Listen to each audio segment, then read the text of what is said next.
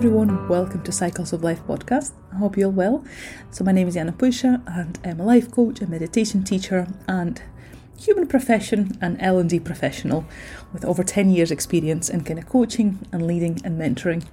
Welcome, welcome. Today's actually just a ep- bonus episode, another very quick solo episode. Um, it has a bit of a unusual for my podcast topic, I would say. Today I actually want to talk about grief. So some of you know, might know if you follow me on social media on Instagram, and if you haven't, I think you should. but um, actually, three years ago, my mum died. It was around. It was in April, a few days ago. Um, so today is the nineteenth when I'm recording this, and my mum died on the sixteenth of April.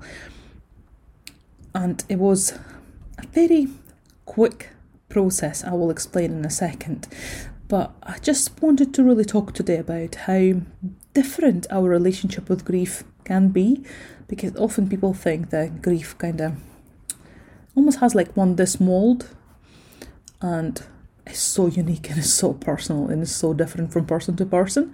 So I suppose today I just wanted to really share my experience, not as a life coach, maybe not as um, learning and development professional, not as a trainer, but just as a human being, and how how different it probably has been compared to some other people when it comes to grief, when it comes to losing a parent, losing someone who's very close to you.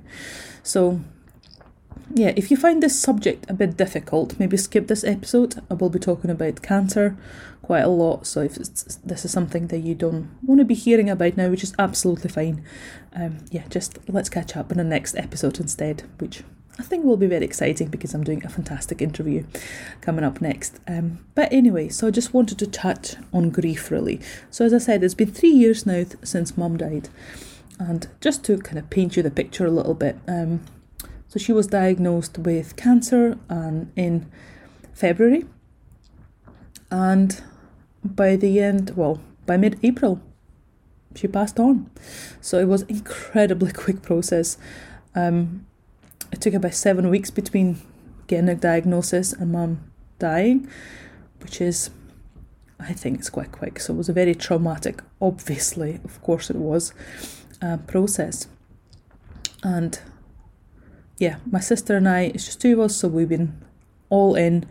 Um, we're in the hospital every other day, kind of supporting mum, taking her out for dinners, taking her out for lunches, looking after her, and obviously being there to the very end, basically. But what is really interesting and what's quite unexpected when I talk about it is, I think so anyway, of course, it's just my own opinion, is that I don't actually miss my mum. And I know might sound odd and it feels weird to say that because it feels it goes against everything that we've been conditioned to say and think.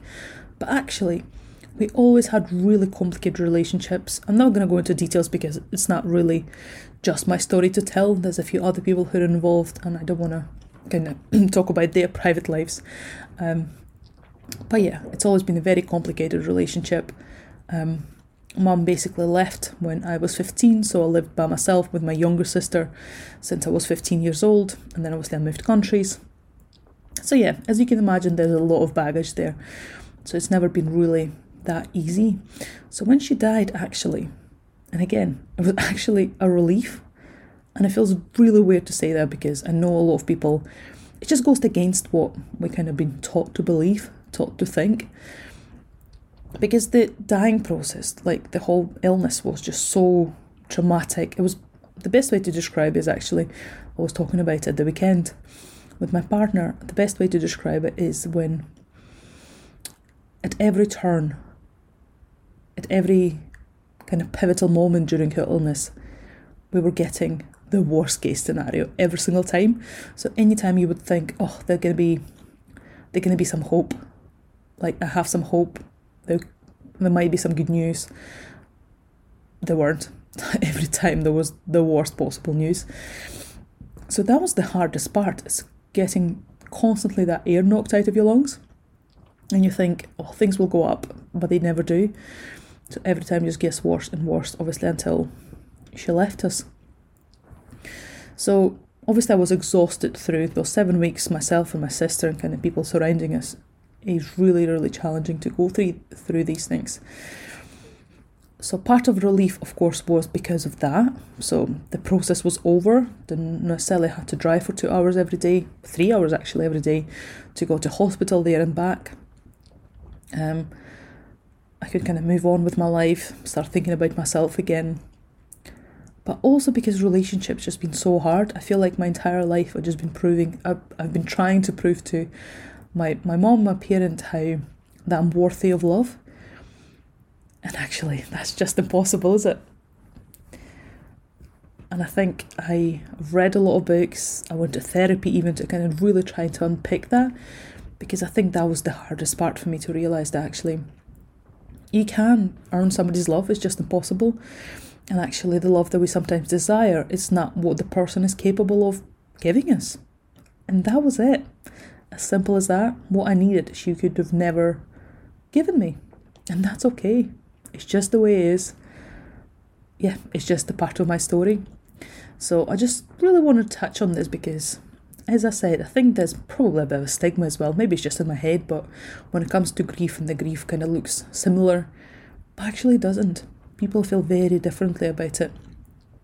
Obviously, when I think about my mum, I have that bittersweet, uh, have loads of nice memories where we used to go on holidays every January, so I miss that part quite a lot.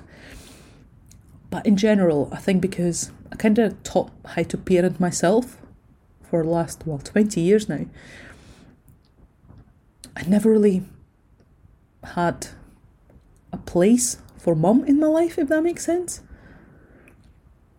I taught myself how to live through this, how to deal with this myself. So now in my daily life, I never have the thought of, oh, I wish I could tell my mum that. It just doesn't happen, just because our relationship was so different through the years.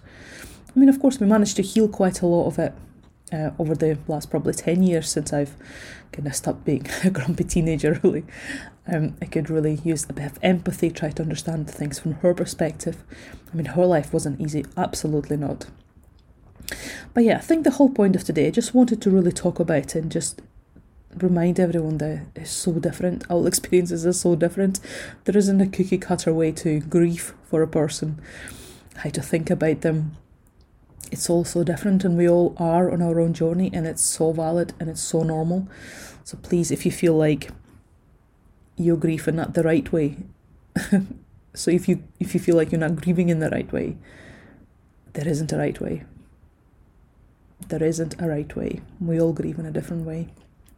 We all go through our own kind of steps, our own journey.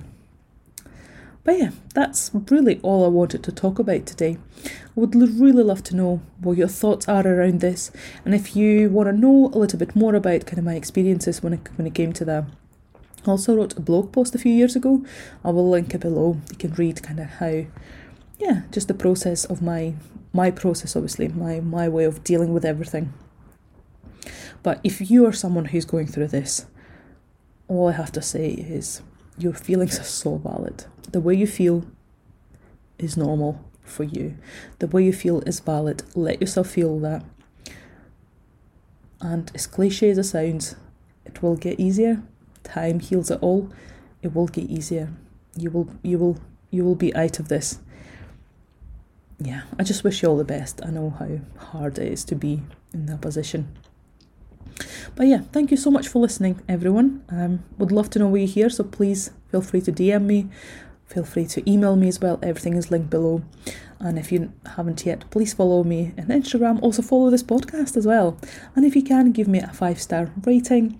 If you're using Apple Podcast, just need to scroll down at the bottom and you'll be able to click those five stars. You can leave a review as well, would really appreciate that. Um, but yeah, thank you so much for listening, and we'll speak again soon. Bye.